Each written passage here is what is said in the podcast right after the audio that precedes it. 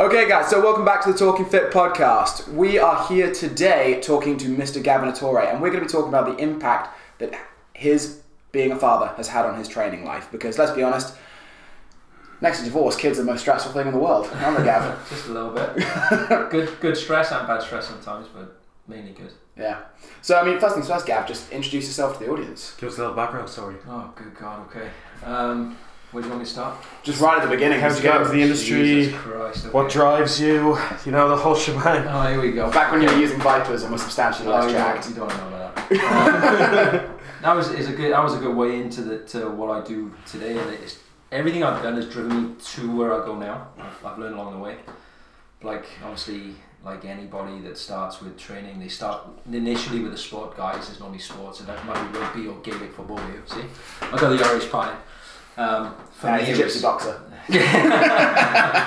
For me, it was football, so I used to play football. I wasn't the best on the team. I was a chubby little kid, so I was one of the slowest. But I was I was pretty tidy. I was a striker, so I was pretty tidy at, fini- tidy at finishing, and uh, first touch was okay and all that type of stuff. But I wasn't that that high end player that that could have been. Yeah. So from there, it was like, okay, so I'm not going to play football. I, uh, I got into other businesses first when I was like 18, 19. But my passion was always fitness. I, I got myself uh, to lose weight on my own. And I thought, well, if I can do that on my own and I actually learn how to do it properly, well, I can help other people that may want to go into sports or actually want to lose weight. So your initial thought for me is like, and when I speak to other people, I, I travel teaching trainers and stuff now, it's like, yeah, I got in the industry. I wanted to, I wanted to train celebrities. I want to train athletes, and, and that's that was my initial thought. I want to train football players. I love football. Yeah.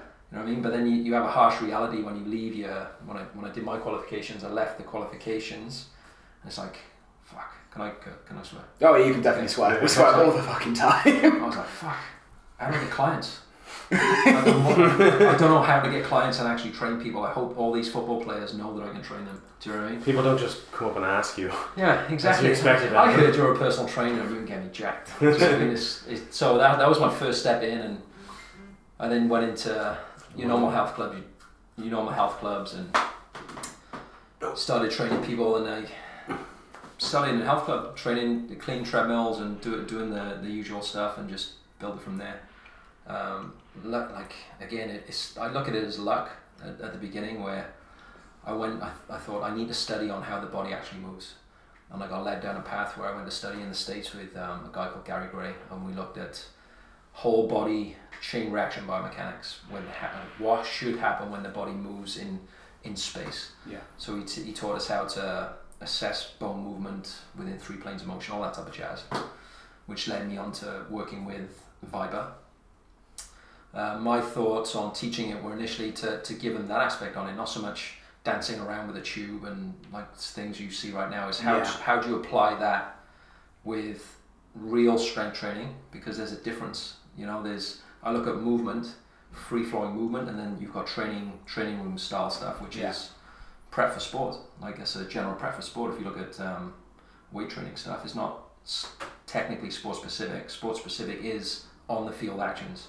Do you know what I mean? Yeah, no, I completely agree. I mean, I've I've been following um, you know John Welbourn's stuff, the Mhm. power athlete radio stuff, um, and the big thing that they always talk about is the fact that ultimately all you're doing in the weight room is using resistance to challenge posture, position, and power output. Mm. There's nothing sport specific about squatting with a barbell, but can you come up with something else that's going to translate over Yeah. to the actual sport specific application of I am doing this skill? Exactly. So that's and exactly. So that's that's where I, I saw the vibe tie in a little bit where you did have a little bit more freedom of movement and you could apply a little bit of load. And then you look at like velocities that you apply into that when you move, how fast you're going to move with it, and all that type of stuff. You didn't get into too much mathematics and all that type of stuff with it, but mainly for me it was looking at the joint mechanics on what the body should be doing in a specific range of motion and how we can safely load it as close as we can to the movements they're going to put on the field and then does that improve the field motion Yeah. and that, that's how I wanted to teach it um, from there I moved away from that stuff and I was heavily influenced by Charles uh, Charles Poliquin um, initially doing his biosig and um, PICP 1 and 2 and, and initially that that was my I was always I kept an eye on it because again what was my first thoughts getting in the industry is like "Ah, I got to train athletes right I wanted to train athletes Yeah, no one has trained more athletes than Charles Poliquin. It's Yeah. mad. and, and like so I thought okay that's, that's a good cert to start looking at because even now that that cert you only get certified, uh, especially the higher levels, is from appl- actually applying the information. Yeah. And especially like level three, level four, five, you have to apply it with athletes. You have to send your programming in, and like the head coaches assess your programs. You have to send an email off from the certification uh, of the body of the um, the governing body of the sport you've helped coach. They send an email saying, "Yeah, so and so coach this athlete to there." Do you know what I mean? It's like yeah, it's- yeah. And that's the only like cert that I know that that does that type of stuff. So that that was one reason why I went into it. I didn't ever think I would get a cert that I did, but I was like, until you start applying it and then getting good results, then you start to get recognized for what you do, and then you, you can get other people come in. So regardless if it's going to be athletes or not, the same fat loss and strength and all that stuff. You get results, people Yeah. come. So Who? Um, what? What stage are you at now? Are you level four, or level five? I got a level five last year. That's world champion. Yeah. So Yeah. that's that's the level five is the the highest cert they, they give. This um, you like train people to a, an Olympic medal, or the highest level of the sport that your athlete can achieve. Yeah. So in my case, it was World Championship boxing. Hmm. So yeah, it was. And was that Lee or was that Yeah, Sean? Lee. Yeah, yeah. Sean's another one we have. So Lee's retired now. Um, Sean, he's just left Team GB. Um, a couple of years ago, he signed with um, MTK Global, the management company. He's, he's, I think he's like six fights in now to his pro. And He got he's, fight at the weekend, didn't he? Or is it this weekend? Is this weekend coming? Um, unfortunately, I can't make the fight. I'm devastated. But um, he's doing really well, like really well. He's, he's the epitome of like what I expected from an athlete when I first knew about it. Yeah. He shows up, like he takes everything on board. He wants to learn anything you say. He's like, if that gives me one percent, I'm gonna do it. and and that's the thing that I, because I I've been fortunate enough to work with um, a couple of relatively high level athletes like Spencer, and you sort of have this idea that just because they're athletes and consider themselves to be competitive athletes, that they're going to be you know that one percent individual, that person who really gives a, you know a shit about the minutia, Yeah. and the person who's going to be really committed, that's never going to be late, that's always going to turn up on time, that's always going to give hundred percent, and that is not the vast majority of athletes because they've gotten to where they have Yeah. by being genetically gifted, not because you know. In spite. well, yeah, In yeah, spite of that. Hmm. yeah, and that's it's so funny you mentioned that just because like we, we were talking about this um, on a couple of episodes ago how like everyone seems to come into the industry with the thought of either I'm going to train these athletes like they're going to know about me Yeah. and you know the mountain's going to come to Muhammad or they're going to be in a situation where you're going I'm going to lift weights train hot chicks and get paid that's just not how it works that's Oh, like like any like like I know you guys are doing a great job with this podcast, and you're going to start getting other trainers listening to this. So like just from the outset, realize how long this this shit takes. Oh yeah It's like We are not young men anymore. In that grand scheme of things, like we are not 21 anymore, and it took us this long to actually start to earn money from it. yeah, Yeah. What are you, 28 or 29? 28 28, 31, and 30, 42. 38 this I know I'm going grey right now, it's something off. Like I'm 38 this year. I came in the industry when I was 22. Like, and now I like I'm training athletes now. I'm I've obviously got my own business now and own company that we're trying to move forward and push and do, do good things with. But it takes time. Like, That's the amazing part about it. It'll only take you 16 years to get where you want to be in this industry. Yeah, but- it is that grind. But that's the thing. It's just like you know, chop wood, carry water. Mm. Reach enlightenment. Still chop wood, carry water. Like Mm. just keep doing the basics again and again and again. It's basics. Like you, you get all these like business mentors now that are talking about business or fitness professionals and like the one person I don't read I haven't read all of his books but some of the, the YouTube clips you see and like Instagram if you follow him on Instagram like Gary Vaynerchuk the one thing he always puts out is it's fucking hard Mm. you work you work and work and that's when the, the good shit comes like if you don't work hard it ain't gonna happen simple Yeah, it's just grind and sacrifice, but it's the exact same thing as training. Like it's progressive overload. Like I, I always think, I always think like when I look back at like I thought that I worked hard when I was in my twenties, and like my early twenties. Now that like you know I've been in, fully self-employed for nearly five, like four or five years now. I just think Jesus Christ, I did not know what hard work was. Like when people say, "Oh God, I had such a long twelve-hour shift," I'm like, "Fucking hell!" I remember my first part-time job. Jesus. I'm telling you like start at six, leave the gym at fucking nine thirty at night. And it's and it's the emotional stress of also like dealing with other people's problems because like something Sam said to me like week one of starting here is that like when when personal trainers get clients, they need to understand that it's like their client is coming to Disneyland. Yeah. Like they don't give a fuck about your problems. If they go to a restaurant and get a um, and get a bad meal, they don't care that the chef's dog just died. Yeah. Like they They're want paying for a meal, they're yeah, for service. they're paying for a service, and that's the thing. Like you've got to be like Johnny on the spot, like all the time. And that's exactly, and that's what the industry is. Is you, you need to be there to help people, and that's what we got into it for as well. Like, Yeah. And I, I say athletes, and I wanted to help people as well. This initially, like nine times out of ten, you ask people why they got in there. It's, it's not for money. We're, not making lots of money now in the real grand scheme of things. We're not making huge amounts of money, and it's, it's mainly for people. And so so based off the athletes, another thing was to help people. Um, from ViPR and all that stuff, I travelled the world and started teaching other coaches in different countries and, and eventually with kids I was like no I can't keep traveling to the extent I was I was literally in Asia every every month like one to two weeks on there and then I come back for two weeks I travel back and it was Man, after so eight- hard. 18 months or two years I was like no so I, I was thinking about stuff I thought I came back and I knew Sam I, I was I taught Sam on a, on a course years ago we knew I knew him before that anyway and I knew we were on pretty much the same wavelength with um, our path for like strength training and like the type of results we want to get for people. Yeah. So I came in, I spoke to Sam. I said, "Look, I've got, the, I've had this idea for a few years about one training athletes in an environment where, like, I, I was uh, coaching Newport County uh, for the S&C and we had twenty four football players in a room, and we were training them with like three squat racks in, in a commercial gym. I thought, well, if I had my own facility, this would be much easier. I thought, well, well Pop could potentially have a good community that train that you could train them hard. If it's a good group environment, you've got good coaches teaching good technique with good programming. So I, I chatted to Sam about it, and we came and I said, look, this this idea is like what we have now is body comp, where it's a larger group uh, Yeah. training uh, thing, and I, I had in my head as well semi-private training, so smaller smaller group, uh, four to six people. The larger group was like twelve to sixteen, and we'd we've obviously molded it into a different um, thing along the way based on how we've how the clients respond to it uh, what type of goals we're looking for so now semi-private has gone into like more fat loss orientated body transformation is more like muscle uh, for people that need to put on muscle mass so the, the techniques are different the, the weekly split is different so we can actually put people into different packages where they actually need to get the results for those things you know Yeah. so the so based on that now I just need to be at home a little bit more often with the kids and so that's that's me. I've, we've got this company now. We're trying to drive it forward and, and give good service to the clients as well. That's the main thing and get results from them.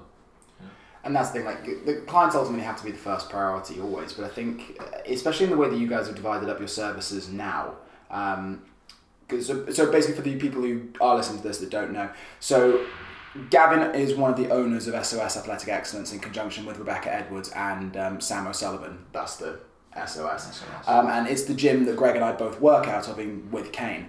Um, so when your services are divided up, what I really like about it is the fact that it creates enough individual flexibility that it can suit multiple people, regardless of not just price point but also lifestyle. Like it's one of the few places where I've seen people offer this level of programming service, this level of um, accountability service, and also progress tracking service, where you've got such a broad variety of people. Where we've got you know really high flying businessmen and women, solicitors, and nurses. Yep. We've got guys who work on the railroads Yep. who have actually made, said to themselves, you know, I want to commit to doing this, and you find a way to match, you know, price point and also what is going to fit within the context of their lives. And I think that's something that you provide a really good understanding of because you've had to adapt your training so much around so many different variables. Mm-hmm. Like you said, like traveling to Asia the whole time, like flying back and forth from China, like that absolutely wrecked me when I did it. So I mm-hmm. can't imagine how what it was like for you, like flying in and out of a different time zone every month. It's tough. Like it, it takes like it took its toll on my body for sure. I'm probably still getting over it. I'm flying to Sydney on bloody Friday. But um, it, it does take its toll. So you get there, you're, you're shattered. You're thinking, I got to train, and and it comes to a point where you have to adapt a lot of your training. Like I was being coached at the time, I was like, look, I've got to adapt my training routine. I've got to adapt the way you eat as well, because your body clock doesn't know what it's doing, and you know, it's, it's things like that. It's just trying to stay within some sort of um, I don't know, like kind of routine that is similar to home, but you have to adapt it that way when you're on the road. It's, it's weird to to try and do it, but you just do the best you can and just just not hope for the best, but stick to your protein. Like make sure I get my protein in. Yeah, Do you know what I mean? It's like basics, stick to the basics. It's, it's what we translated over to our groups, and if you're struggling, just go back to those first three things that you you should think of. Make sure I nail this. Okay, let's get it done. So I mean, when you had kids, what was the biggest thing that changed? Because I know you because you've got two kids. Yep. Um, when the first one came along, what was the, that real just like oh shit moment? I can't like I can't keep training the way that I was. Um, well, okay. So one thing you know for sure, like you, I don't need to tell you guys this or anybody listening, sleep is gonna be fucked. Like, yeah. Now, for me, like to be fair, my wife was an absolute like genius. Like she would get up, she breastfed for the first uh, for Amelia for like eight weeks, I think. Gabriel, my second one, it was even longer. So initially, like initially, I didn't really have to wake up through the night, but obviously, you're crying. I'm like, I'm awake. I'm sort of in and out of sleep, and I, but I'm like, she's crying, and you know what I mean. It's like you, you're never fully back to sleep. Not as okay. If my wife's gonna listen she, you know, bullshit. You were still in bed. You know I mean? But you're still calling you awake, out. But I don't want to call her. She was unbelievable. Like unbelievable. You could see how tired she was as a, as a female trying to feed the children, and do you know what I mean? It's, Yeah. But it's going to affect. Like it affected my training. I just came in and just did what I could do, and and then I started to look at right. How can I still stay on a program? What can I do with tweaking variables? How can I still have progressive overload? Like I just put a, a little question on our staff page, like how I tweak my program today, based on how I felt coming in, coming in and warming up, and I didn't hit the numbers I thought I was going to do in the warm up. I was like, right, I've got to adapt it because I still I want to still have progressive overload in my tonnage that I lift. Yeah. So that's one little thing you guys got to look forward to when you finish Okay. this. So I mean, when when you talk about tweaking the program as you go, is that very much a auto-regulatory thing, or do you have a set series of principles? So, for example, if I am X percent off Mm-hmm. in my warm-ups, is there a specific thing that you will do, or will that vary from workout to workout? Because, like you said, especially if, you know for the dads and mums out there, Yeah. if they they come in, their sleep's been completely compromised.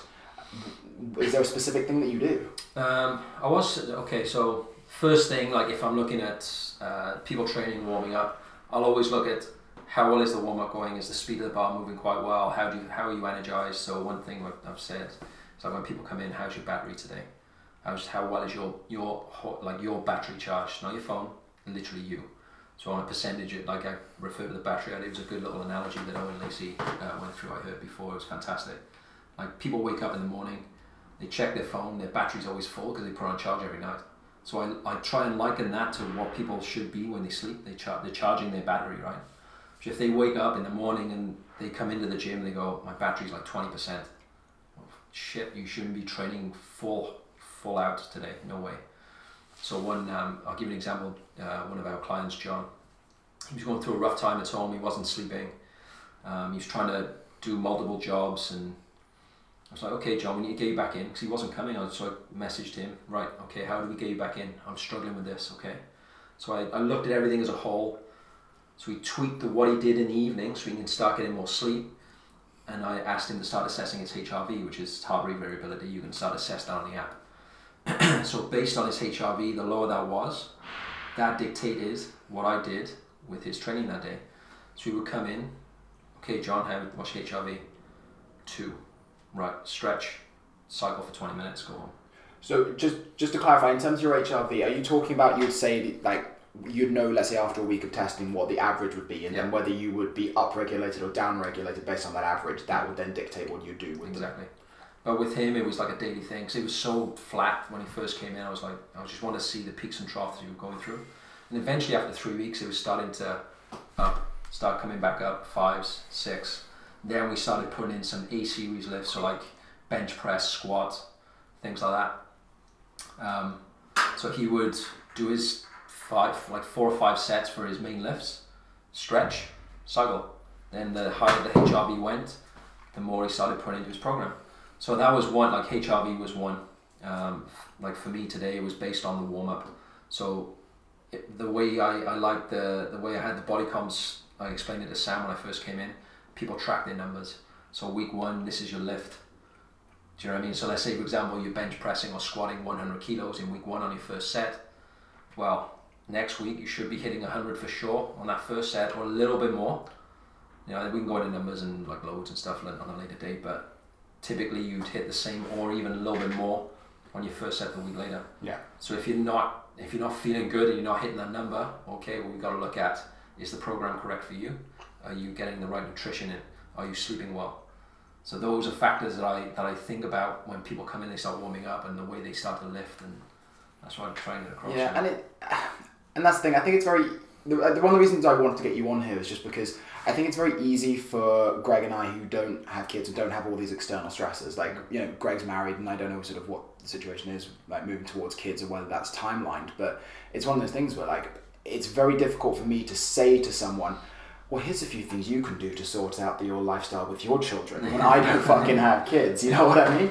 Um, and I think the, especially how SOS has changed culture wise from like pre your involvement and now you know post and during, it's a lot more holistic. It's a lot. We operate a lot more in sort of greys as opposed to black and whites, which I think is you know very very Yeah, beneficial. There's so many, so many variables that, ev- like Gen Pop. People say they train Gen Pop. I'm like, nah, I like no, I don't see it. Like you get, you get some companies that get very, very good results and they have strict time frames on stuff. But when you're looking at a lot, like for us, for me personally, it's like looking at long term. How do we educate our clients to come in?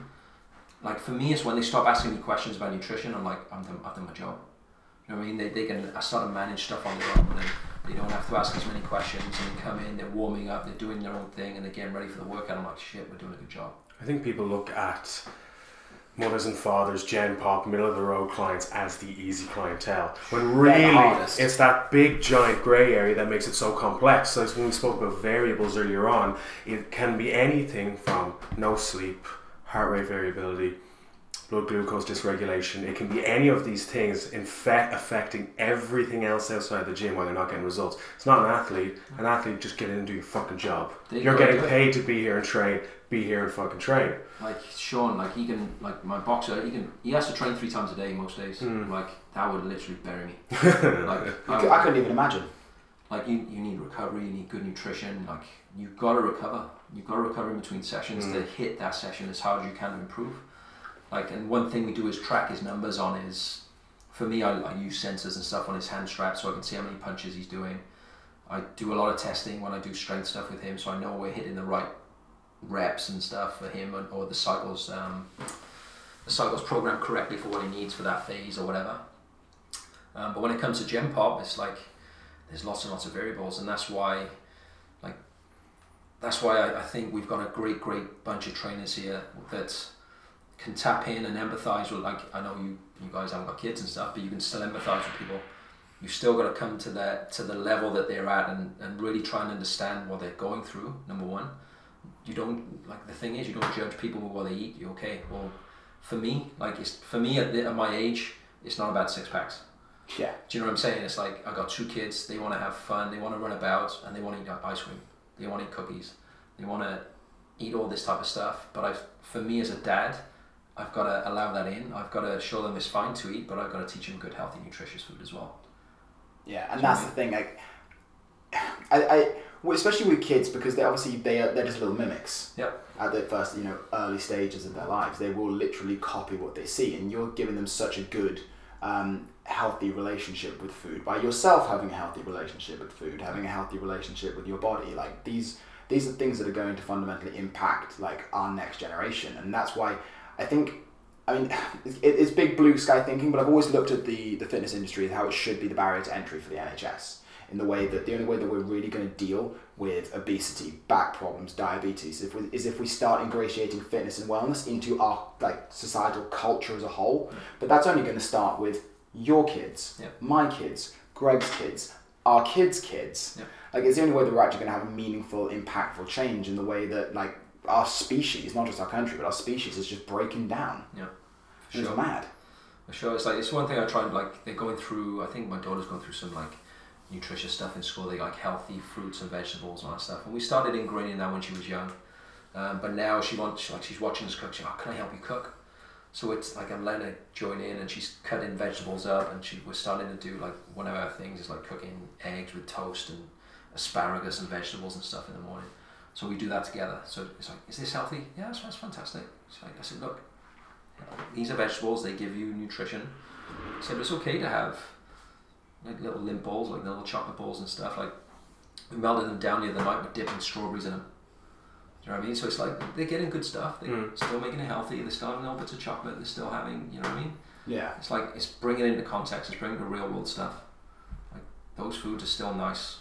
Like I, I explained it on a, on one of the things on the weekend. We did a transformation weekend on the weekend. We did a talk for us as well. And like we, when someone mentioned good foods and bad foods, I was like, well, let's bring this into let's bring this into context. What's a good food? What's a bad food? Like, bad food is going to be like all the process stuff. I said, well, put it into context. At that time when you need something that's good and it's going to satisfy your brain number one to keep you going a little bit longer that's a good food at that time. Yeah, exactly. It's all contextual. because broccoli isn't going to fucking do it. You know what I mean? There's only so much broccoli you can eat in a day. So the first thing we say to our clients is protein vegetables yes.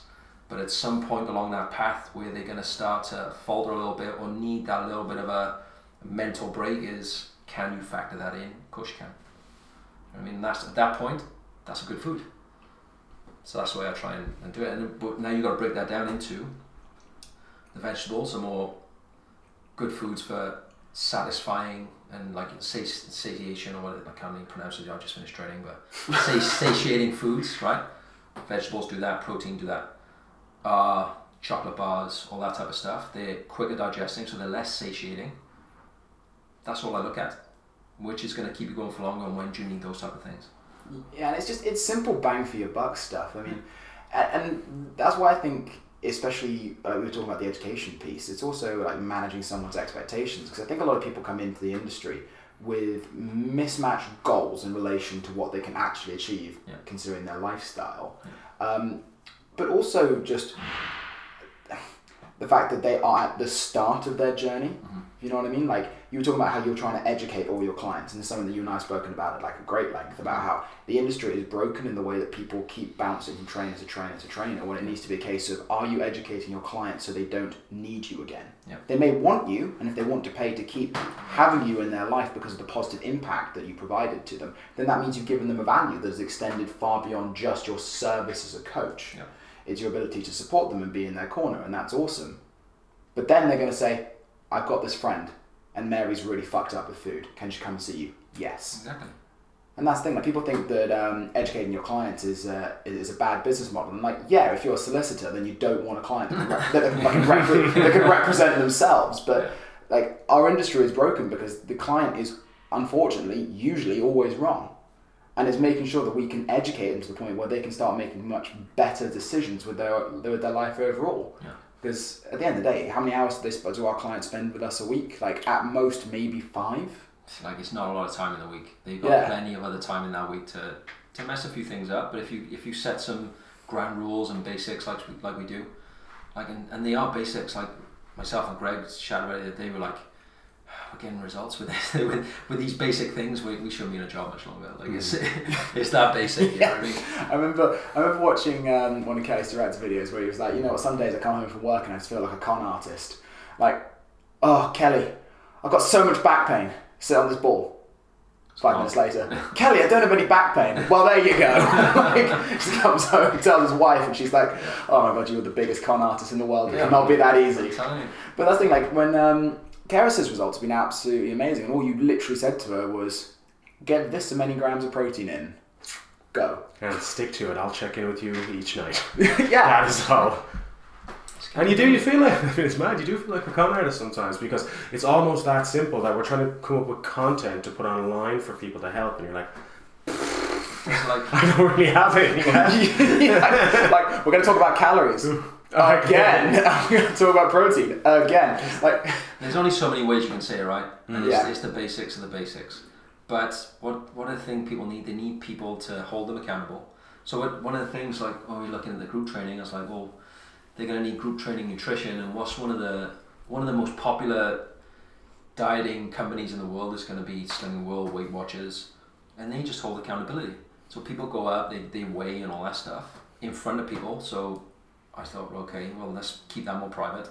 So we do InBodies here where we weigh people and we, we make sure they're on track, but that's information for us. But then I want them to send circumference measurements, pictures, as much information for us as trainers as possible, but not in a group, in privately to your trainer. Yeah. So I I thought, well, okay, that's that's a good way we can do that. But then I want to like we do with our Facebook groups, is let's get people conversing with other people. Let's get people show like show other people you're all on the same journey, so you can share ideas, share that the fact that you you're just normal. Like this is normal. Like what you're going through is normal, and we're here to help you. Do you know what I mean? Yeah, I mean, people think that you know, as much as it may sound really airy fairy, that we're building communities in our own individual, so like Facebook pages and whatever. It's why the CrossFit model has become so successful. Mm. Because if you're looking for cutting edge Gucci nutrition and training, CrossFit ain't for you. like, it's it's a simple clusterfuck of exercises that you know. Obviously, there's a very sliding scale. There are Yeah. appalling CrossFit coaches and very very good CrossFit Yeah, coaches, sure. as as with anything. But uh, the value in what CrossFit has brought, other than more people are handling barbells, is the community. Yeah. It's people going, hey, I give actively give a shit about this. And the same thing with Slimming World. Like the minute you actually have to get up in front of someone and you know gamify whether you've lost five pounds this week or not, Exactly. like you actively give a shit. Exactly. It's that's why at the, again that's why in a private. So you, you do that in front of people, they feel like negative about it. They feel guilty as well because they haven't lost a pound in weight. When we know that could be something totally different. So if you're weighing that every week, especially as a female, we know that as a female Yeah. something's going to happen. Like- Like the weeks are going to be different, hormones are going to change, all that type of jazz. But that's why we we as coaches educate them and what's going to happen every month instead of every week. We're going to weigh you every month because every month is just more is still as consistent. But going back to the community thing is exactly why I said to Sam, look, we need to work in groups because groups create community. People train harder in groups. Like we had a a bro day in the in the gym, and arms day. All the boys train arms together. Jesus, I lifted more on, with a group than I would on my own. Yeah, definitely. Like I said to Dean the other day, one of the one of the guys on reception, he trains in the body transformation groups. And like, who do you show up for in the body transformation class? Do you show up to train on your own? He's like, no, I train with Salvo, he's my training partner. But that's what I want. Hmm. Like, because they're going to spot each other, they're going to make sure there's 2.5 kilos extra on the bar.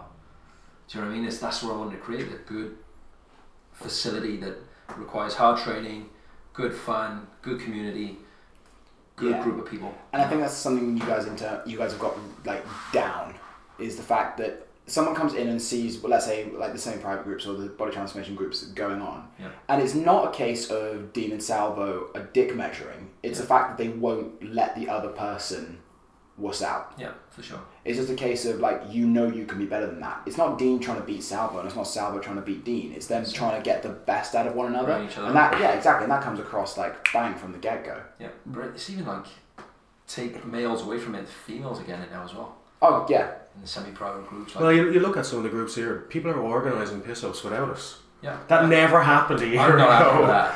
People are going out. Groups of people are going out from our gym on the piss without telling us. That never happened. Like how before. he's fuming. It's kind of like you can't see this, but he's, his head's gone red. I've been on the drink for two days. straight getting away. ready for the photo shoot. Mate, your, your photo shoot ready already. right. Two Damn, days bud. out of here. Honest. So, so I started up like a group chat between all the people who were going to be doing the um, the photo shoot, and of course I was a douche and called it Ready Shreddy Go. Oh god. And the minute I saw Alan Edwards has joined the group, I just felt my heart fucking sink. I'd I was like, he, I was just like, he's three weeks out already. I'd have pulled out. I pulled the hammy boys. I'm, I'm going. then I clutched my biceps, like, oh god, I pulled the quad. Sorry, I'm out. I'm taller than everyone. That's my go-to move now. Oh, amazing. Um, so, I mean, in terms of like managing your own personal nutrition, because this is something I just literally just thought about. You're, you're you're trying to educate your kids in terms of what is good healthy eating, but one of the most common things that I hear from um, par- my clients that are parents is the fact they end up eating what the kids are eating when they're on the go. How did you manage to like? Was there a point where you were getting caught out like by this, or were you just like from the get go, just like no, my kids are going to know exactly what good nutrition is, and I'm not going to be swayed by like No, other parents? No, like sometimes I'll come home and like my wife's put a pizza in the oven for them. And they'll have like my daughter had pizza before she goes to gymnastics or something. Like they go to they. To be fair, they do a lot in the week. They both go to gymnastics. They both do swimming lessons. Do you know what I mean? They're, they're always active. Um, my daughter goes to brownies at the moment, so she's doing stuff. She's she's active every like every night. Do you know what I mean? Um, some nights they'll have pasta. Some nights they have pizza. Some nights they have a roast dinner. Do you know what I mean? There's there's always vegetables going on. Um, so it, it was a case of like, to be fair, I, I don't tell many people this because it's, but I learned this from Charles. And it was a thing when, when I look back, I said, should I have done it or not? But then I'll give you the, the full story on it. So, Charles, this is a As all good Poliquin stories start, should I be telling people this? so Charles shared his story on how he got his daughter to take fish oil, and I took. I thought, that's a good idea. It's like, was it on one day, and I was like, I thought I'll fucking try this. So I had the little fish oil caps. Now with, with the with my daughter, it was like a higher DHA one, so kids brain for brain function. So I was like, right, Beth, go with me on this. So she's like, where are you going? to? I said, just watch. I was like, Amelia, come in the kitchen. I mean, and at the time we had the fridge in the kitchen. So like I pierced the, this cap of fish oil and I squirted it on onto a little teaspoon. So it's only one like one cap, one gram. Um, so I'm like, do you want to be strong like daddy? And she's like, yeah. I said, watch this. So I take the fish oil on the spoon, I put it in my mouth, I drink it, and I just whack my wife into the fridge. so she's like, what the fuck, the fuck are you doing? I was like, do you want to be strong like daddy? Do you want some? She's like, yeah, yeah, yeah. So I squirt another one on a teaspoon and I give it to my daughter. I was like, push daddy. So she fucking pushes me like this. I flew on the floor. I'm like, oh my god, it's so strong. and like every day, it's like, wake up in the morning, fish oil, teaspoon, and the game was like push mummy and daddy on the sofa. Hmm. So goes time goes on. Like she's she used to have if, at the time I was doing like protein and fats for breakfast or meat and nuts breakfast at the time. Mm-hmm. I was following Charles's stuff. So to be honest, I enjoy meat and some fats for breakfast now, and, and still it's- I, f- I find it helps me a little bit better than I still have toast now and again for breakfast. But at the time I was doing that, so she would get up in the morning, have some burgers with me and berries and vegetables and nuts and stuff. Um, and then we started getting reports back from school, like her reading was unbelievable, like really, really good. Now, by the time she went through reception, she went through a year one, year two, her reading age was the same as what it should be when they go to high school. That's unreal. So I'm like, now, I'm not saying it was the fish oil or the food intake, but I'm saying that wasn't expected. Yeah. Do you know what I mean? And that's the thing, as, as with all things, it's going to be somewhere in the middle. Like, it's going to be a collection of all the different factors. But, like, there are lots of kids who get read to by their parents mm-hmm. who don't have that level of reading age. You know what I mean? It was now granted, my wife used to read to her every night as well. Just read her stories, so she was watching books and reading, like obviously not reading the story itself, but that was sounding great. Now she's reading, like she's eight, she's reading Harry Potter books. Do you know I mean? The, the level of skill in understanding words and reading words is higher than normal. So Greg can barely do that now. yeah, Everything's in video form. you turn the subtitles off. um, but yeah, so like from a young age, there was always that. Like, it wasn't heavy like fish oil. Like it was just one gram a day, basic stuff. So stick to the basics, like we taught. We teach our clients. Good vegetables, protein. Now, it wasn't 200 grams of protein for my daughter. It was only a small amount. Hmm. So I used to go off um, precision nutrition palm sizes. So the size of her hand was the type of meal size that I would give her. You know, I wasn't like, counting calories for my daughter and all that shit. It was just like, eat food. Do you know what I mean? When like kids will self-regulate. When they fall, they'll stop. Daddy, can I say finished? Yep. If you fall, no problem at all. Kids aren't stupid like adults. No, like we'll keep going. If there's a donut on that plate, Uh, the meal isn't over when I'm done. The meal is over when I hate myself. but it's the whole thing. Like I remember being like, um, being told by my parents, like, think of those starving kids in Africa. It's like now I look back at it, and if someone says to me, you know, oh, but what are the starving kids in Africa? I'm like, fuck them. Like I'm, I'm, like, I'm done. like I'm done. Like I knew I'm, this podcast was to the bone, yeah, I know. No, but I'm just like you. You should never have a, a guilty association yeah, with not wanting to finish your food. Yeah. Like there were so many people like I know that we dealt with here. They're just like, oh, I feel like I always need to finish my plate. It's like, well, if you can't finish what's on your plate, then you fucked up in your portion sizes. Yeah. It's like having that level of like education and self control, and I think it's really cool that you started instilling that in your daughter from such a young age. Yeah. That's really then, cool. like, again, though, my wife spent, I, I can't take all the credit, my wife spends a lot more time with my kids than me, especially when I was travelling at the time, and even now being here from bloody half five in the morning until God knows what time in the afternoon, some days. It's like she, she does more of the um, parenting than me. Yeah. Do you know what I mean? So it's I can't take all the credit for that. She does a lot of that. No, of course. And one of the questions I wanted to ask was in terms of so you've been in this game for 16 years now. What kind of evolution or the evolution of clients have you seen? So, what problems have creeped up or are more prevalent now than they were? Maybe through your education that you see it more, or the fact that they're actually getting worse. What issues do you see with clients now?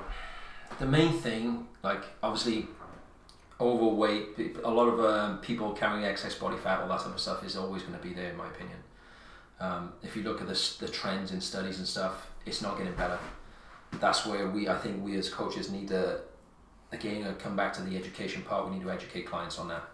Um, back pain and stuff is always going to be there. So when I when I look at it as a, a, a general thing, it's like there's so much shit going around like the best diet, the best food for fat loss, all this type of bullshit. That's what I see constantly, and it's, it's dri- it drives me nuts. Um, that's the, the one thing that I've seen develop in the industry a lot. It's just so much bullshit. Do you know what I mean? It's like people trying to, especially nowadays, is like make money over products uh, more than anything instead of sticking to basics. This is a fat loss thing, and do you know what I mean? It's like that's Yeah. that's what's coming around more and more and more. Well, it's the social media um, impact on the supplementing market. Yeah. You know what I mean? Like when you've got that whole like, I'm really hot and I also drink fit tea, and Yeah. that's what. And then they make millions selling all this shit that doesn't actually do anything because they haven't taken the time to learn how to you know eat properly. Fuck, I wish I was hot. I just sell Oh shit man. I keep talking about this the whole time. Instagram would be so much easier to win if I was a hot chick. Like, Just- honest to God. It's this, again, social media in the fitness industry is getting bigger. It's getting better, I think, now. I think it's starting, like you were talking about before, it's starting to police itself a little bit. So some of the big hitters out there are really calling out the shite bags. There, there, are like Mm. one like one dude I, I met him from Poliquin Group. Luke Leaman's doing some really good stuff. Like he's he's calling people out when they're chatting shit. Like his business guys, he's calling out that screwed him over. Like he's it's getting there. Like people are fed up of it, and they're, they're starting to, to get on top of it. You know. So Martin MacDonald um, liked and left like a thumbs up emoji on one of my on one of my posts, but I didn't see that. All I saw was Martin MacDonald has commented on your um, on your Instagram post, and I fucking shat myself. Because I? I I was literally just like, oh god, this is how my career ends. Because he he will he, he stands for no bullshit. It's like he will just call everyone out. Now whether that's your flavour or not, Yeah. like ultimately we're in an unregulated industry, so people like him are a necessary evil. Yeah. Um, But when you when but oh my god, let's I boil it back freaked down. out. Let's boil it, you'll call it out, but when you boil it back down, and like I heard a podcast with him debating with uh, a professor on there about obesity and insulin and carbs and all that Yeah. type of stuff. And to be fair, he was quite respectful. And He was quite subdued. That was the Sigma Nutrition, wasn't it? Yeah. With. What was your man's name again? Noakes, Tim Noakes was it? It was. It was Tim Noakes. And he was quite subdued. I expected him. I was actually a little bit disappointed with him. I thought he let Tim Noakes speak for must have been three quarters of the podcast. Yeah. And I just thought, no, don't let him fucking away with it. And he did. I thought he let him off with it. Mm. Yeah, but it, it, but then I thought, okay, he's a professor. He's, he's letting put his side across, and all he's all you've got to do is say, look, there's research to say that there's other ways to do it. Yeah. And I think that's a good a good way to come across because initially when I f- first heard of Martin MacDonald, there weren't good things being talked about him, and he was he calls people out, he says this, he says that, and I'm like, like you boys know me, I'm like I don't talk shit about anyone. I, I keep myself to myself. I do my job and I, I, I do my best for my clients. I don't go down that route. yeah. And then when I started to read more stuff about him and I listened to him a little bit more, and especially when I heard that podcast, I thought, okay, you know, he, like he knows his stuff. Do you know what I mean? Yeah. Oh yeah, like talking to Lots James, because so James McCarthy, who uh, is going to be on our next episode, which is going to be about vegans and vegetarianisms and what it, what the science actually says about whether it's healthy or not. Um, he just he's graduated from the Mac University course, and it was just unreal. Mhm. Like the level of depth they've gone into for what is essentially like you know a civilian course. It's not a doctorate program. It doesn't require any sort of base level of entry knowledge. It's just right here are the fundamentals, and we're going to build you up over this period of time. Like it, I think it's fantastic. Yeah. Um, but I- I think yeah, there are a lot of people who are sort of clashing within the industry at the moment. But I think the fact that we're just having these conversations, like the more disagreements we're having, is just going to be a product of the fact that we're having more conversations, and that's the only way the industry is going to evolve. Just like more often okay, look at the look at the thing that with when I s- when I speak to like Sam and Bex, like in the in the office we have disagreements on stuff and we want to basically the main goal is to help move the company forward, right? Yeah. Now, with the staff we have here now, like Greg, Kain, yourself, all the boys we have here, we haven't got any. There's only Bex as a female. We are looking at the females. We're not being sexist, right? But Bex is enough hot for one don't place. say that on me. She's got to oh, she no, we won't. She loves it. But if you look at everybody in this place now, tell me someone with a big ego. We've said this so many times that like the best thing about working here is the fact that there is no competition. Hmm. Like there's only a competition in the way that if I'm sat down watching the TV, I know that Greg is reading something on endocrinology. Hmm. He's doing something, and it's the fact that I never want to come into work and feel like the worst PT or the smartest PT.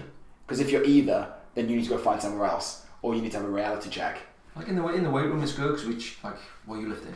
Okay, let's drive each other and let's let's let's share ideas on programming. Like that's that's what it's about. Sharing stuff, looking at research studies on calories and aspartame and what whatever. Do you know what I mean? I sent you one on B one. We were talking about uh, micronutrition. Yeah. So I had a had a study I was looking at. I sent you one on B one. Hmm. Like it's like it's sharing stuff like that. It's, it's no like oh you're wrong and you're bullshit. And do you know what I mean? It's Yeah, like yeah. okay let's let's look at it. How can we use it? And that's what I like about what we've created. You know. Like I, like I think I said it before. It's like I want to be better than you guys, not so I can rub it in your face. It's because you guys are good, so I want to be better than you guys. That's the kind of competitive we, competitiveness we have here, which is a lovely environment to be involved in. Yeah. Because it drives you without putting pressure on you. Yeah, and it's. Mm. I think it's also because we all nerd out on very, very different things. Yeah. Like I don't like I, I don't get my jollies over micronutrition. I know it's really, really important, but I love watching biomechanics videos. I love that kind of stuff. Like how can I get someone from A to B in a moving pattern as smoothly as possible? Like that is the stuff that just gets me going. Like I love that. Whereas, you know, like Greg has said multiple times, like, how does he teach a squat versus how I teach a squat? It's completely different. Greg is like, bar on your back, good. Feel like you want to die, good. Sit Ass to down. good. Sit down and stand up. Stand up, did you die? No, good, do it again. that, that doesn't look right. I'm gonna get Rogan.